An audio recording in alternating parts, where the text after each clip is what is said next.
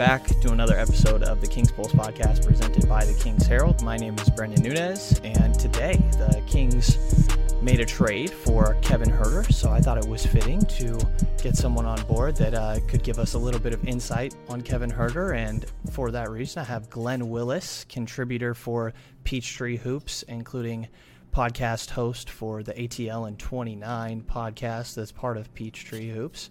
What's going on, Glenn? How are you doing, man? I'm good. I, I had a hard time keeping up with all the crazy news today, but I, I think now that I'm towards the end of uh, the business day, I'm I'm caught up, but I'm definitely ready to talk Kevin Huerter with you. Yeah, it's a lot to keep up with for sure, and did a different pod earlier today, and in the middle of it, Rudy Gobert gets traded to Minnesota, so just a chaotic time in the NBA, but pretty exciting and easy to forget that we even have summer league tomorrow, at least for Sacramento. So lot going on pretty quickly here. And uh, just to start to go with through the details of that deal that ended up happening between the Kings and the Hawks, we had uh, Kevin Huerter getting traded to the Kings in exchange for Justin Holiday, Maurice Harkless, and a 2024 first round pick that's lottery protected. And then after that would go to top 12 protected in 2025, top 10 protected in 2026. And if it does not convey by then, which would be a shocker, it would turn into two seconds. Um, let's just start, Glen. Like, what is your initial reactions when when you see this deal go down? Yeah, it's a little surprising to see the Hawks kind of quote give up on a guy who's 24 years old and has already shown a lot. Um, when I think of Huerter, I especially think back to the run the Hawks made to the Eastern Conference Finals two seasons ago, and he was just an absolutely huge contributor um, during that run. Um, but the Hawks, you know, with the acquisition of Dejounte Murray, um, Huerter presumably doesn't have a starting spot anymore. Um, Travis Schlenk, uh, the president of basketball operations, is kind of known for wanting to help his players kind of be in a situation that's good for them. In addition to that, uh, a lot of people that cover the team are suspicious that the Hawks want to function as an over the tax team this year, and this move gives them a little bit more configurability. So, for example, if they decide to move Harkless and not keep him, you know, that they're getting a little bit better kind of a, a, salary cap kind of position to kind of get under the tax if they want to. But um, I, don't think anyone's surprised that they moved one of Bogdanovich, Huerter, uh, or John Collins. Um, but I think Huerter, uh, you know, his versatility and his ability to shoot the ball and a function as secondary creator uh, probably drove a lot of natural market interest uh, there. So from the Hawks standpoint, if I, as a, if I'm talking from a Hawks fan, I don't like to see Huerter go. I think he has a ton of potential still, and has shown so much. On the other side, a, a guy like Hawks really need to improve on defense a lot, and Justin Holiday uh, brings that. Harkless, if healthy, also brings just a lot of good veteran um, uh, things on the defensive end of the court that kind of comes along with him. And they needed another draft pick because they sent so many to the Spurs and, in the Murray deal. So it's an interesting deal. I think it could work out well for both sides. Um, but it's always hard to see a young, promising player kind of kind of move on. Um, the fan base gets invested in him and, and, such. Yeah, it's kind of funny how Bogdanovich and Huerter swap in places after a little bit of delay in between the two, and feel like they have somewhat similar skill sets. And I think from Sacramento's point of view, it's um, promising to hear that Atlanta fan base and, and people that cover the team are kind of looking at it as, um, you know, sad to see him go and maybe there's more potential there. I was shocked to find out he's still 23 years old and not long from being 24. Um, admittedly, thought that he was a little bit older than that. And just in the first year of a four-year, $65 con- uh, $65 million contract that I, I think is uh, pretty good price for Kevin Huerter, And then just to cover a little bit of what my perspective on what the Kings gave up, um, Justin Holiday is in theory a better defender. I we didn't see that at the end of last year, but the second half of the Kings season last year, it's kind of hard to gauge what anybody really did. Um, they you know had six different guys um, come in and out of the lineup at the trade deadline and with Fox uh, with Sabonis and Halliburton being a big swap. There was just a lot of change and a coaching change in the middle of the year. It was a weird season for the Kings, and uh, yeah, Harkless was a guy they talked about as maybe their best low man defender, and that's uh, something that they're losing. But it wasn't all too great at hitting open shots and. At very least, the Kings need guys that can hit their open threes. Uh, last season, they ended up ranking 28th in catch and shoot three point percentage at 35.8%. And there were only 11 teams in the league that shot worse than 36% on catch and shoot threes, and eight of those 11 didn't make the postseason. Huerter comes in, and Harrison Barnes is the only guy that was on the roster at the end of the last season that shot a better catch and shoot three point percentage than the 41.9% that they were get, that they're going to be getting from Kevin Huerter. And I think we can just kind of start there. Like, how good of a three point shooter do you view Kevin Huerter? Because it's easy to look at the numbers and just simply, like I said, 41.9% catch and shoot three point shooter, 38.9% on about five and a half triples per game last season. Um, but also, Buddy Hield's numbers look pretty good by the end of most years, and Kings fans knows that he can be pretty streaky, and maybe it doesn't quite feel like that. So, when you when Kevin Huerter's out there, do you view him as a a really high level three point shooter that's constantly getting the respect of opposing defenses on a nightly basis? For sure, he's a guy who can spot up kind of two full steps behind the three point line. He has that kind of range, so he doesn't have to be right up on the three point line. Um, if we're talking about kind of as a spot up shooter, he's uh, about as good as it gets. You know, he's uh, you know excellent uh, in that mode. I mean, we all know who the best you know several shooters in the league are that are kind of in the tier of their own. But if we try to kind of talk about that next tier, he he maybe is in that second tier. He's that good as a spot up shooter. Um, if we depending upon how like how much detail we're going to get into, he's not yet been as good shooting while coming off of screens. Shooting, he's known for being good shooting with, on the move, but for whatever reason, just kind of sprinting off of a screen, whether that's floppy action or some other sort of pin down initiation. Um, and for me, as I've watched him, you know, ac- across these years in Atlanta, that's come back to uh, two things. One is uh, conditioning, which, and the other is uh, just some injuries, which which impacts his ability to hit at a high level of conditioning. Um, you know, I think a lot of Hawks fans when he came in thought, oh, this could be our next Kyle Korver, right? And Kyle Korver is as good as any player in history um, shooting on the move. You think about, you know, Redick and, you know, and those types of guys, right? Um, and and I thought Huerter took a step forward last year in his conditioning and being stronger. He came in as a pretty, you know, you know, thin guy and all that sort of stuff. So I, there may be some untapped potential to even get a little bit more shooting versatility. But as the guy who could spot up really deep, well beyond the actual three point line, super reliable three point shooter. He's willing to pull and transition, which I know. I mean, we'll see what uh, they do under Mike Brown, but the, the Kings have historically wanted to push the pace of building around De'Aaron Fox and such. So, in that sense, I think there's a lot of good, reliable shooting there. It'll be interesting to see if some of the stuff they've run for Buddy, you know, where there's a lot of coming off of screens, if he'll get any of that, and if he does, how, how well he do, if he'll improve there or not. But a great shooter, uh, generally speaking, with that one little area to maybe look at whether there's some growth there. Yeah, off movement, I, I think, is kind of where I view the upside and, and maybe there being even more potential. But at very least, the Kings will take a, a damn good spot up shooter because desperately needed with guys like De'Aaron Fox and Domantas Sabonis. And Mike Brown talked about in his intro presser paint touches being super important to him, and spacing is just going to make it easier for Fox to to drive um, into the paint and for Sabonis to be posting up and, and, things like that. And and when it comes to Huerter, um, his off the bounce three point numbers were not phenomenal. Um, what did, what did you think of his um, ability to kind of create for himself and in the pick and roll? I, I, would assume that he's a secondary creator on on this roster for sure after Fox Sabonis um, maybe even like if HB or, or, Murray emerge a little bit in those aspects. That I don't think that's something he's asked to do often, but here and there, how, how do you think that uh, Huerter performs in that aspect? Well, well shooting the three point shot, um, creating his own three point shot was more kind of up and down for him this year. And um, this was a really different season for Huerter. Um, you know, this was Nate uh, Nate McMillan's first season managing the, the team, and the Hawks kind of went away, for, or the Hawks saw a lot of uh, variety in the kind of defenses they face. A lot of teams started switching a lot more as a way to kind of try to contain Trey, Trae um, and other different kinds of coverages. And Nate uh, preferred the Hawks to kind of get into one-on-one attacks, find the mismatch after a switch, and, and attack there.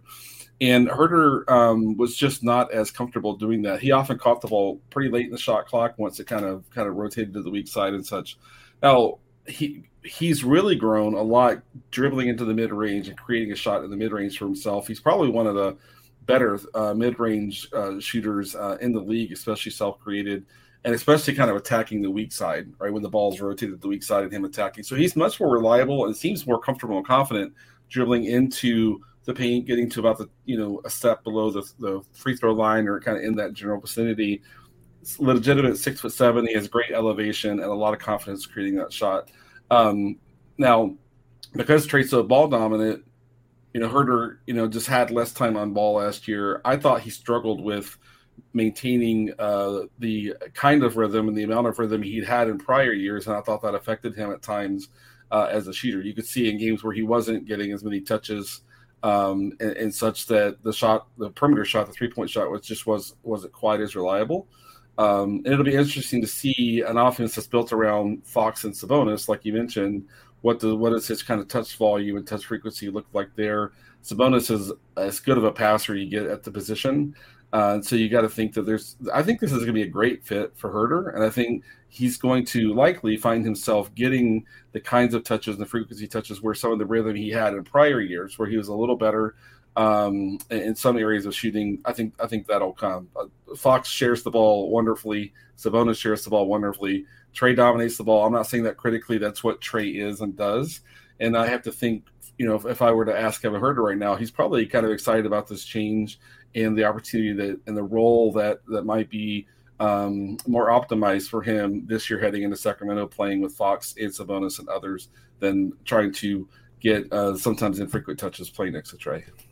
Yeah, I think him and Monk might be the the competition for minutes there, and maybe Terence Davis is kind of in that situation. But if I'm guessing, I think that Kevin Huerter is, in my mind, the starting two guard right now. I think there's still a whole lot of changes that are probably going to take place for the Kings. It wouldn't surprise me. There's one more significant move that ends up happening with the Richaun Holmes or Harrison Barnes. Um, but I think that as that two guard that is primarily playing off Fox and Sabonis, that it, it makes a lot of sense. You mentioned that mid range game. Yeah, I mean, 32% of his shot attempts came from the mid range, which is a, a decent frequency in today's day and age, and he knocked down 49% of them at a good rate. Um, do you think that that kind of is in a way making up for his his game at the rim. It, it, seemed like from what I saw, he doesn't have doesn't do a phenomenal job of getting fully to the rim and and finishing when he's there. Am I am I on point with that or?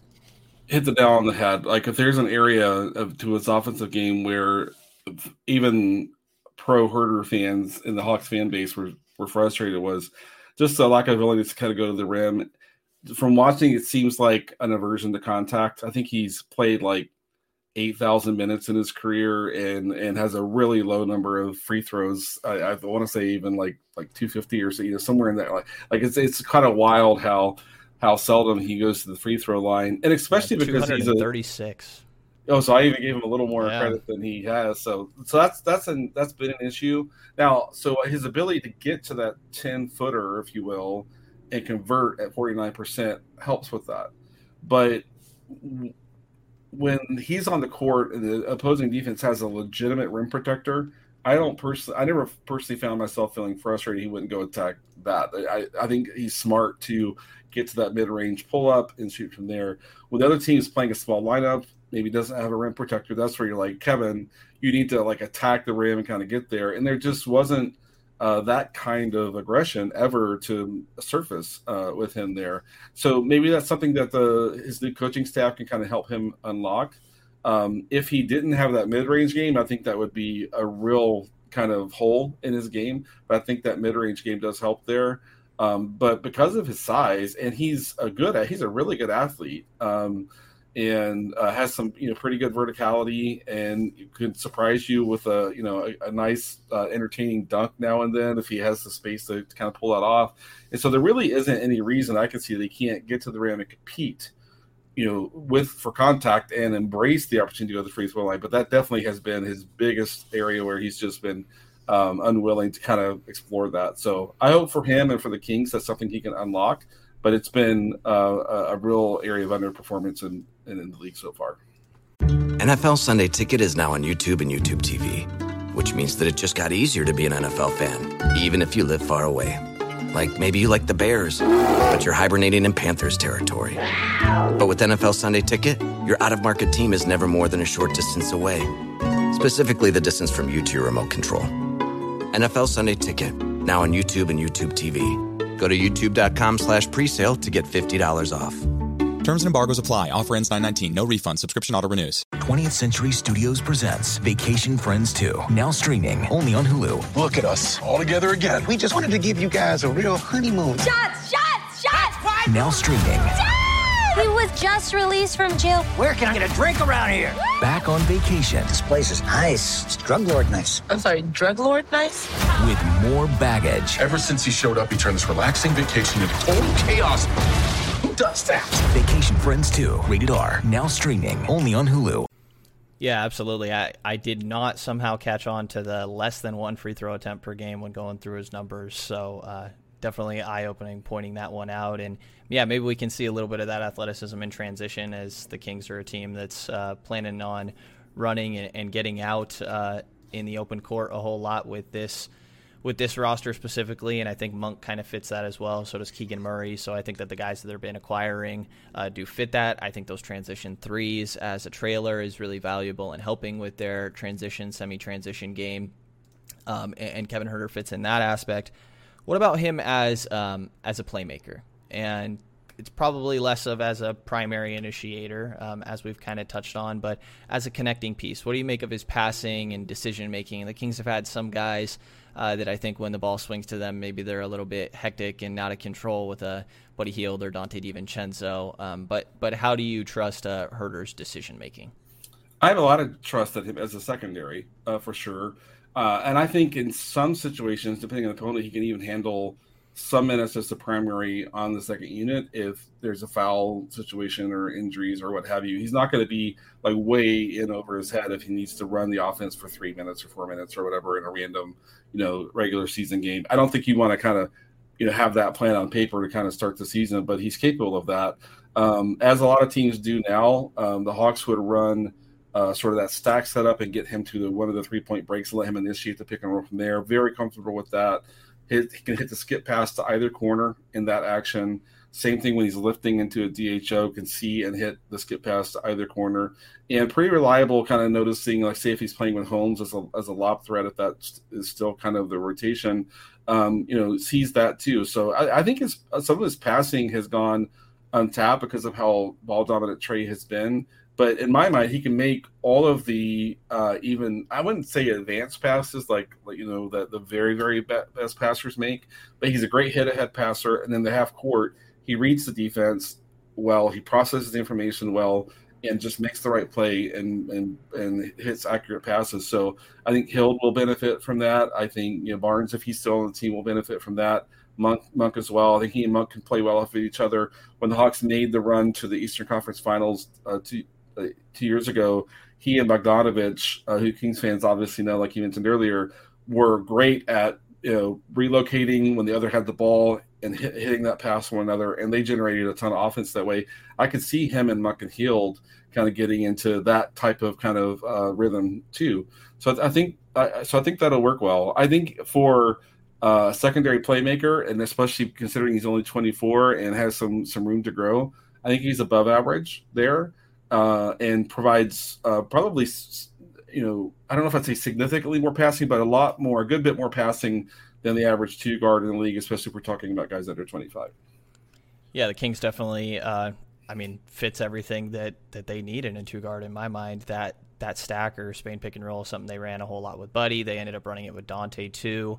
Um, could see that working with with Huerter. Um, they did a lot of hurry up offense DHOs with um, last year as well, something that you kind of mentioned there. So could easy to see how that fit um, sort of makes sense offensively in Sacramento, and and to move to Huerter on the defensive end. Um, from some of the things I was kind of combing through today after this trade happened, it looked like there were an okay amount of times that they were asking Huerter to kind of defend point of attack, since Trae is maybe not the most ideal uh, guy to be doing that. What do you what do you make of uh, Huerter on the defensive end? I guess we can start with uh, on the ball. Yeah, I thought he looked took a little bit of a step back on defense this past year. Um, it's a little bit hard to evaluate him individually because the Hawks as a whole took a pretty big step back on defense. They struggled to contain at the point of attack. Um, you know, part of that was Hunt be missing Hunter because of his, some of his injury absences they were negatively impacted when Cam Reddish didn't work out as a as a guy that they wanted to keep around and kind of keep in the rotation, and they ended up kind of pretty shorthanded. So I would never design my defense for him to be the guy who's always taking the other team's kind of best creator. Um, he's uh, he's okay on ball, but the best initiators are going to get past him uh, regularly enough that that's uh, probably not going to be how you want to go. Um, he was really impactful on defense in that run of the Eastern Conference Finals. In fact, you can go back and if you look at the, who had the most number of block shots in the 2021 postseason uh, by volume, only three players had more than him. I think he had 16 blocks in that in that wow. uh, postseason run. So he can surprise you guys at the rim. He's really good helping from the weak side, getting to the rim. He has great timing. He knows how to get right to the front of the the restricted area. Um, but when it comes to kind of defending the other team's um, biggest threats, he's better chasing a guy like, say, Seth Curry, uh, like he did in that Sixer series, um, over flare screens and pin downs. He's really, really comfortable top locking and using different techniques like that. You put him on the ball and have him be, be impacted with multiple ball screens in a possession, he's more likely to get separated from his guy and not hold up as well. Um, and so I would, you know, it'll be interesting to see how the Kings, you know, solve for that. Um, you know, Fox has such an offensive workload at times that it's hard to ask him to be the point guard defender all the time. I think Huerter can do some of that if, if you're not dealing with a team that is built around their point guard. Um, but he, but when it comes to kind of designing the best role for him, it's going to be chasing a guy like a Seth Curry or a Joe Harris or you know those types, uh, you know, around pin downs and flares and all that sort of stuff. He's I think he's well above average in that area. And as a help defender, he can really surprise you. Like I said, uh, just being on time, uh, tagging uh, at the right position, um, uh, um, you know, getting to the rim and helping, and and a pretty good rebounder uh, for a, a, guard as well. His size comes into play there. So. Um, again, I wouldn't line him up to be the guy I want on ball all the time or to have that as his primary role as a supporting defender, like I mentioned in those different areas, I think he's really reliable and can be a, a really positive defender in that sense if you carve out the right role for him. Yeah, it sounds like the Kings are getting a handful of players. Um, I would say that Keegan Murray fits the same thing. Malik Monk got better on that end, um, but still not amazing. I, I think that HB fits the description of like a guy that can be a part of a good defense, but I don't know that he's making your defense that much better himself. Um, and I, I, think some of the issues that maybe Huerter has that make it hard to evaluate, like you said, him as an individual defender that he dealt with in Atlanta. Don't know that it's going to be all too much better in Sacramento. They're getting a lot of spacing, but still to be determined on how much uh, defensive progress we see from a group that two years ago was the worst defense in the NBA and really didn't get all that much improved this year. It's going to be a lot about uh, system systematic changes in my mind in buy-in um, and how kind of Mike Brown ends up changing that end of the floor for the Kings. And so at very least, like I think that Huerter's a better defender than maybe what I originally realized. There's that good size to him um, that you mentioned as well. Do you think that there's a um, better position for him between the two or the three? I think I, I don't think so necessarily. Depends on the the matchup and the opponent. I think his versatility comes that he can defend someone's and he can handle playing at the two or the three, and, and he can also handle because of his size switching. Uh, you know, if you know Atlanta the last few years has run a lot of what what the league typically calls the red scheme, where you're switching one through four, selective switching, and read based switching one through four. He did well there, and the size certainly came in, into the play there, and his ability to process information and communicate. So I think his, you know, we've talked about kind of the kind of actions and the kind of role that best fits him. But I think his primary value as a defender is the versatility, uh, and that he can kind of uh, you can throw him into a lineup with different guys, and he doesn't have to be in one specific role all the time. You can kind of move between roles, and that gives you more lineup configurability, especially when you think about how you're going to man the second unit or mix guys that are starting and on the second unit. So I think the versatility is a real strength for him, and hopefully uh, the Kings can kind of find a way to get enough uh, defense on the wing and that he's part of that solution. And and because if he's asked to be the the best wing defender in the starting lineup, game in game out, as we've talked about, don't know that that's the best for him or the team. Um, you know, there's may still be need moves to be made, but I think he's a positive defender. He's a helpful defender, and he has shown flashes like in that uh, the playoffs. You know.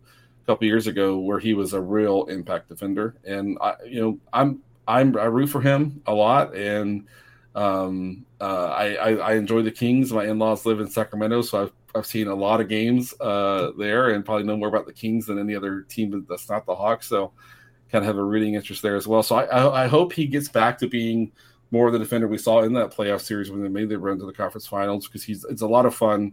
Uh, and he also has a, a, knack for coming up with a big stop late in a close game. He's come up with like several blocks on guys that got free run at the rim. So you know, one point game, last possession, he kind of gets to the rim and comes up with a block or uh, gets a deflection or whatever. So he has kind of an ability both on offense and defense to kind of be a little bit of a clutch gene, kind of getting back a little bit of the kind of what Bogdanovich gave the team for a while on offense a few years ago. You know, so in that sense, he's a really fun player. You know, and I, and the Kings, in my mind, have one of the best fan bases in the whole league, and I would just love to see him do really well. The Kings fan base enjoy them, uh, and I'll be rooting for that for sure because he's a really fun guy to watch, especially when he has it kind of going and he's and when he has the confidence and when he's showing that confidence, a little bit more aggressiveness comes, and that's when it's really fun.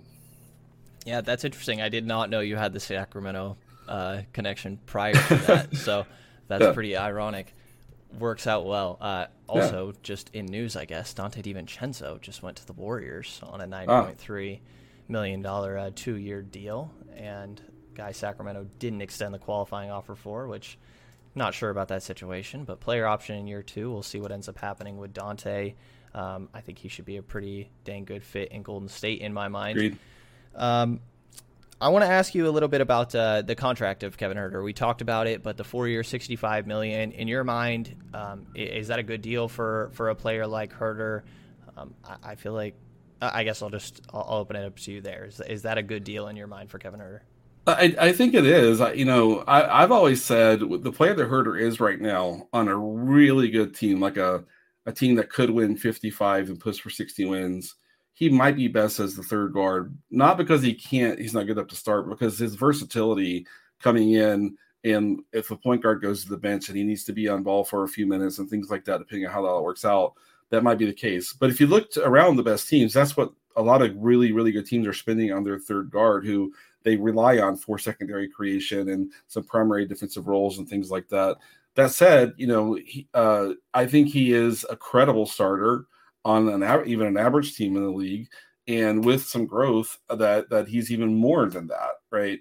And that certainly has to be what I think the Kings have in mind there. So I'm completely comfortable with this contract. I think he could, um, you know, exceed uh, the value, uh, uh you know, especially if we can kind of show some progress um, in, a, in a few areas uh, and stuff. So I, I don't really have any anxiety, whether I'm thinking from the Hawks perspective, or now the Kings perspective around that contract, I, I, have no concern that he won't deliver enough value uh, for that. And you know, knock on wood, if if uh, some more growth can happen, I think I think he could very well exceed that. Um, it, the one area I think that could have been a little concerning is uh, he was a little injury prone his first couple years, but last year he was available kind of start to finish. He had one minor injury there, but he's you know he's played 8,000 minutes, you know, in, in four seasons, and he's been more reliable in the last few years. I think he's really bought into uh, I, I, never know you don't know how true this is, but he's bought into more being more committed to nutrition uh, and other aspects of kind of the the training kind of regiment, things like that. Um, and that, that showed last year. He was much more resilient uh, when he took contact and, and had minor injuries. He got back to the, work, uh, the court more quickly. So, especially because of that, I think that um, that makes me feel that much more confident that that's a, a good contract and and, uh, and any team should be comfortable owning it. I think. Yeah, absolutely. Um, you know, between Kevin Huerter and Malik Monk is still less money than what Buddy Hield is making. So I think that uh, the Kings are in a pretty good spot. I feel comfortable with, with Kevin Huerter's contract. If anyone in the chat has questions for Glen uh, regarding Huerter, but as we kind of start to wrap up here, feel free to shoot them our way. Um, I think you touched on it a little bit, but kind of as we start to wrap up here, 23, about 50 days from from turning 24. What do you see as kind of the swing skills for Kevin Huerter as he continues to develop and where he could potentially take his game to the next level? Yeah, I, I think it's uh, working harder to get out in transition. I, I, I think it's hard to maximize Fox if his backcourt mate isn't really committed to kind of making that work. And where, like I said earlier briefly, uh, he's really good as a head-to-head passer, but Fox needs players that will run with him, will sprint with him, and buy into that. He's been willing to kind of, um, you know, be the trailer uh, and kind of get into that mix, but he he needs to be a little um, more committed to kind of being the guy that's sprinting to one of the corners when Fox is kind of attacking the middle of the court in transition. Um, I, will give you an example. The one game the Hawks won in the playoffs last year against Miami, Trae ended up with a floater in the middle, and and basically Delon Wright cleared out the whole floor for Trae by sprinting from the right side all the way to the left corner. And when Huerter was on the floor and kind of was not, it seemed unsure what he was going to do, and he ended up kind of being the trailer as he always is the case. But you know that's just a, a, an area of nuance where me with my coaching background, I look at that and say, Kevin, you you know you were ahead of Delon when Trae got the ball. You've got to be the guy to sprint to that corner. Right. And so I I think in order for him to help maximize all the talent that Fox brings to the court, you know, sprinting in transition, being committed to that uh, is is really critical. And then when he on the weak side, when he attacks, when Fox say on the strong side or Sabonis on the strong side has really commanded a lot of attention to defense. When he sees a seam, attack that seam aggressively, get in there. If there's contact, embrace it. Get to the get to the free throw line, if you know, and such. So those are the two things: is commit to sprinting in transition, and when there are seams on the weak side, don't settle for a wide open three point shot, even if it's there. You need to attack that leverage defense. So that's what I see there. And then if he can, as he gets a little older, even you know, being pretty young, become an even stronger physically defender, and maybe handling guys that are uh, have more weight than he does. He's, he has good size at six seven, but maybe being able to defend guys that are you know 220, 225, kind of in that range. I think that's those are the areas I would look for growth that could really kind of move the needle in terms of the value he brings. Yeah, it makes a lot of sense. Uh, the nuances of transition. Uh, I mean, he'll get a lot of opportunities in my mind uh, this next season and, and years past to kind of get all that down, especially alongside Fox. I think Sabonis fits that well, and, and some of the other guys we mentioned. Uh, one we got from the chat here. Best nickname. This is uh, Royal Rebounds Barry. Shout out if this is Barry. Um, is does everybody just go with Red Velvet? Is that the go-to nickname? That's the one that you hear like on TV and in the media that's used. Um, it's and, and, I see it there in the chat. Someone kind of came up with that, but that seems to be the one everyone kind of gravitated to. Um, what it'll be interesting to see how this plays into his new team, his teammates, and such. But when he would do something like because he's white and and and and you know fair skinned and stuff like that, when he would like throw down a really impressive dunk, his team used to call him Kayvon mm-hmm. in that case instead of Kevin. so you'll we'll see if that we'll see interesting to see if that follows him to to Sacramento.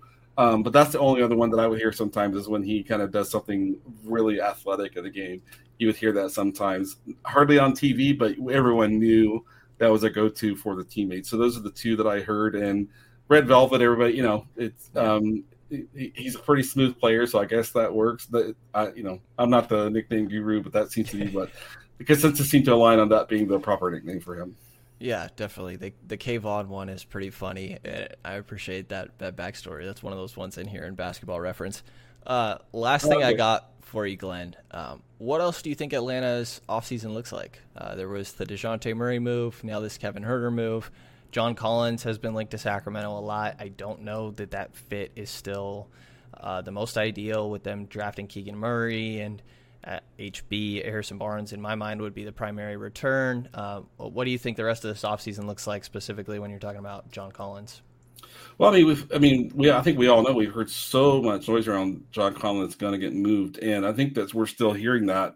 Um, but it'll be interesting to see if that actually works out because now you know Gallo is gone. Gallo was the other power forward in the rotation last year, and with Murray coming in as not a shooter, right? He has a ton of other offensive value, but they need shooting at the three and the four when ideally when Murray is on.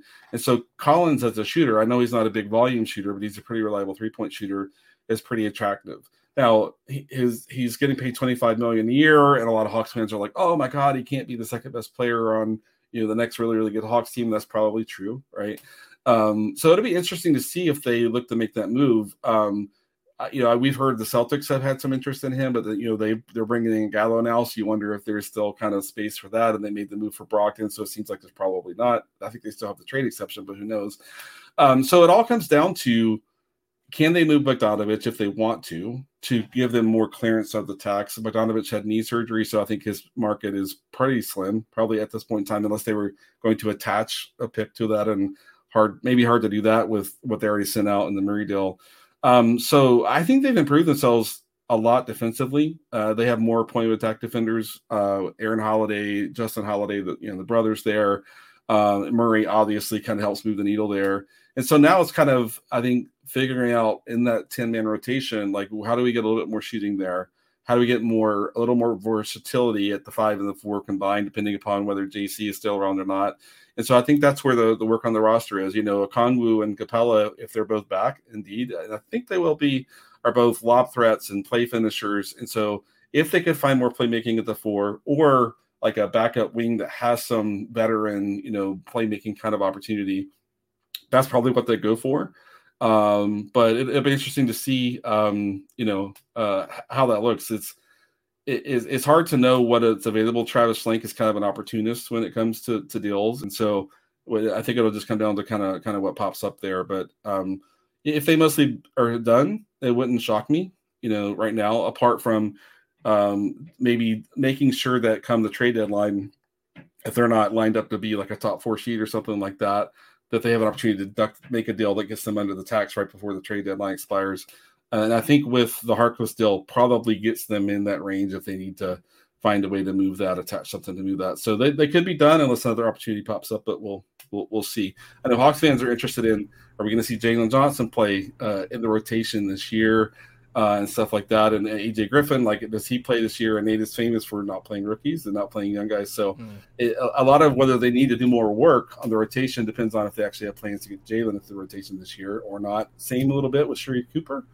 Um, but Nate wants veterans, so I'm sure he's uh, still bugging uh, Landry Fields or Travis Schlenk to go get one or two more veterans he can he can play.